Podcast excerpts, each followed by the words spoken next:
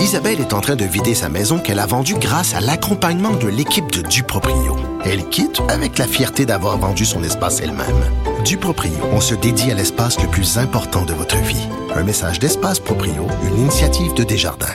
Quelques articles ont commencé à circuler par rapport euh, bon à des États américains qui profiteraient de la crise de la COVID-19 pour restreindre encore plus le droit à l'avortement. J'en parle tout de suite avec notre collaboratrice Alix Dufresne qui est en ligne. Bonjour Alix.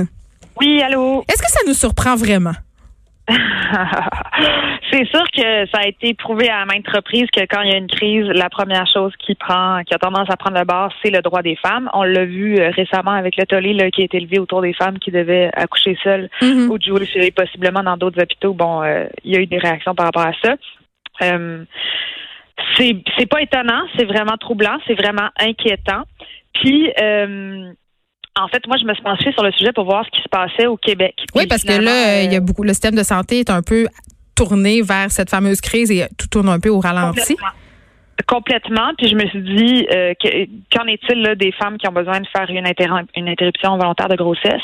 Euh, Est-ce qu'elles vont avoir accès à ces, à ces services-là? Euh, donc, euh, je, je dirais là, euh, quand on se compare, on se console, au Québec, on est euh, étonnamment plutôt pas mal. Euh, J'ai parlé avec Marianne Labrec, euh, qui est coordonnatrice de la FQPN, la Fédération du Québec pour le planning des naissances, puis elle est responsable du dossier avortement. Puis je, je, je l'ai appelée inquiète, puis elle, elle m'a quand même rassurée en disant qu'au Québec, c'est considéré comme un service essentiel, qu'il collabore euh, de très très près avec le gouvernement, puis qu'il n'y a pas de il n'y a pas de discussion en ce moment euh, par rapport à l'idée de fermer des cliniques ou de, de, de prendre le, le matériel médical des cliniques de- d'avortement ou des suivis de grossesse ou des soins euh, par rapport à la gynécologie puis de les envoyer dans les hôpitaux. C'est encore considéré comme un service essentiel. Euh, mais il y a trois points qui inquiètent. Puis elle, ce qui l'inquiétait encore plus que tout, c'est le fait qu'il y a très peu de médecins qui pratiquent les avortements au Québec qui sont formés pour ça parce que euh, Vraiment? on entend Je ne je Oui. croyais pas ça. OK. je, je sais pas si tu niaises ou pas. Je n'aise pas. OK. Oui, non, non, non. C'est vraiment. euh, euh, en fait, euh, c'est quand même assez connu qu'il y a une, pénurie d'infirmières et de médecins qui font des, des avortements au Canada, au Québec, parce que ils l'enseignent pas dans les écoles. Donc, si tu le vois pas, tu le sais pas. En gros, là, les gens qui pourraient être intéressés, les futurs médecins qui pourraient être intéressés par ça, peuvent juste avoir accès à des cours s'ils le demandent. Donc. Euh, ça fait qu'en bout de ligne, sur le terrain, il manque d'infirmières, il manque cruellement de médecins. Et là, on est en pandémie. Donc, si tu es en Outaouais, si tu es en région, si tu es au Nunavut, où par exemple, il y a juste un centre, euh, une clinique d'avortement, puis le médecin tombe malade, parce que les médecins, évidemment, là, puis les infirmières, le personnel soignant est exposé euh, au virus plus que les autres, ils vont perdre leur médecin. Et là, il n'y aura pas de remplacement. Il n'y a pas de remplacement d'infirmières, il n'y a pas de remplacement pour les médecins euh, qui font des IVG. Donc, ça veut dire plus de délai pour avoir accès à, à un avortement? plus donc premièrement plus de délai pour avoir un accès ou, ou pas d'accès du tout parce Ouais. que euh, on, on se rappelle que On sait que dans certaines régions, c'est déjà difficile en temps normal. complètement puis les femmes qui vivent dans des régions éloignées en temps normal ils ont de la difficulté à avoir Mm. accès aux cliniques d'avortement qui sont majoritairement il y en a en région mais ils sont majorita- majoritairement en, en milieu urbain et là il faut que tu te déplaces pour pouvoir euh, aller faire ton rendez-vous, puis les déplacements, quand tu as une heure de char à faire, ça se pourrait que tu tombes sur un barrage, puis que soit ça te mette en retard à ton rendez-vous ou tu puisses tout simplement pas y aller. Mais ça serait pas considéré alors comme un motif humanitaire de passer? Oui, d'après moi, euh, euh, d'après moi, je je pense pas qu'il y aurait de problème. Puis encore là, je peux pas le garantir à personne. C'est sûr que faut quand même que tu fasses les démarches, que tu aies un papier qui le prouve. Tu sais, il y a quand même quelque chose. qui Puis on se rappelle que ça demeure à la discrétion du policier de laisser passer ou non les personnes qui se présentent au point de contrôle. Complètement. Donc, euh, tu sais, si tu regardes, mettons, euh, il n'y a, pas eu de clinique qui a fermé, mais il y a un CLSC à Montérégie qui peut plus faire le service. Et donc, la- les femmes doivent faire une heure de voiture pour Mm. aller euh, à l'hôpital le plus proche pour faire ça. Donc, on, on imagine qu'il y a de la distance à, à parcourir pour ça. Puis là, Alix, on a parlé beaucoup de la situation des femmes qui accouchent, qui ne peuvent pas euh, être accompagnées. Qu'en est-il des femmes qui doivent subir une intervention d'interruption de grossesse?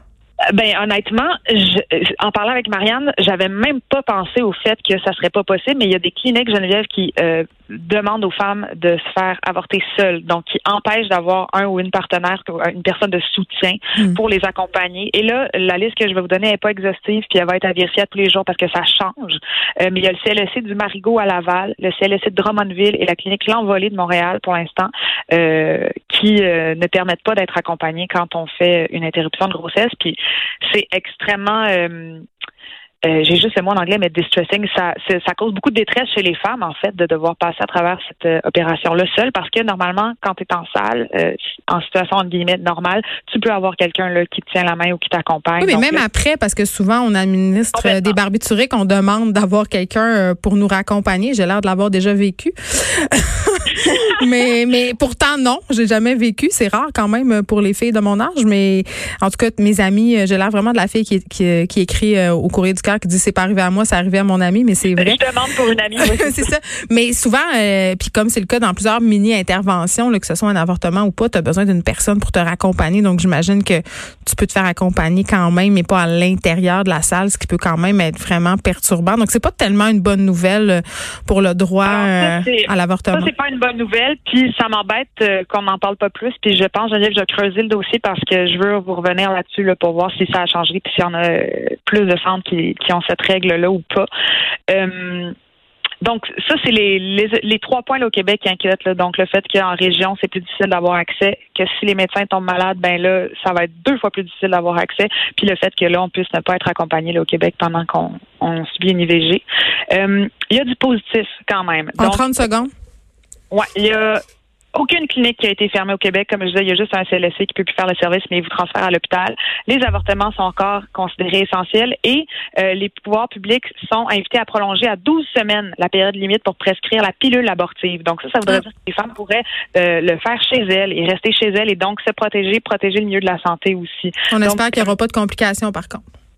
C'est ça. Puis, tu sais, les médecins, les infirmières, tout le système de santé en général, ils s'adaptent très, très vite. Là. Ils, ils, créent des, ils recréent des protocoles ultra rapidement. Tout le monde s'ajuste. Donc, au Québec, on est quand même euh, euh, sur le piton, là, comme on dirait. Là. Au Canada, aux États-Unis, c'est plus rough, par exemple. Comme quoi, en termes d'avortement, euh, il ne faut jamais considérer rien comme acquis. Alex Dufresne, on va te laisser retourner à ton confinement de notre côté. C'est ce qui termine l'émission pour aujourd'hui. Merci d'avoir été là. Je vous laisse avec Mario Dumont. À demain.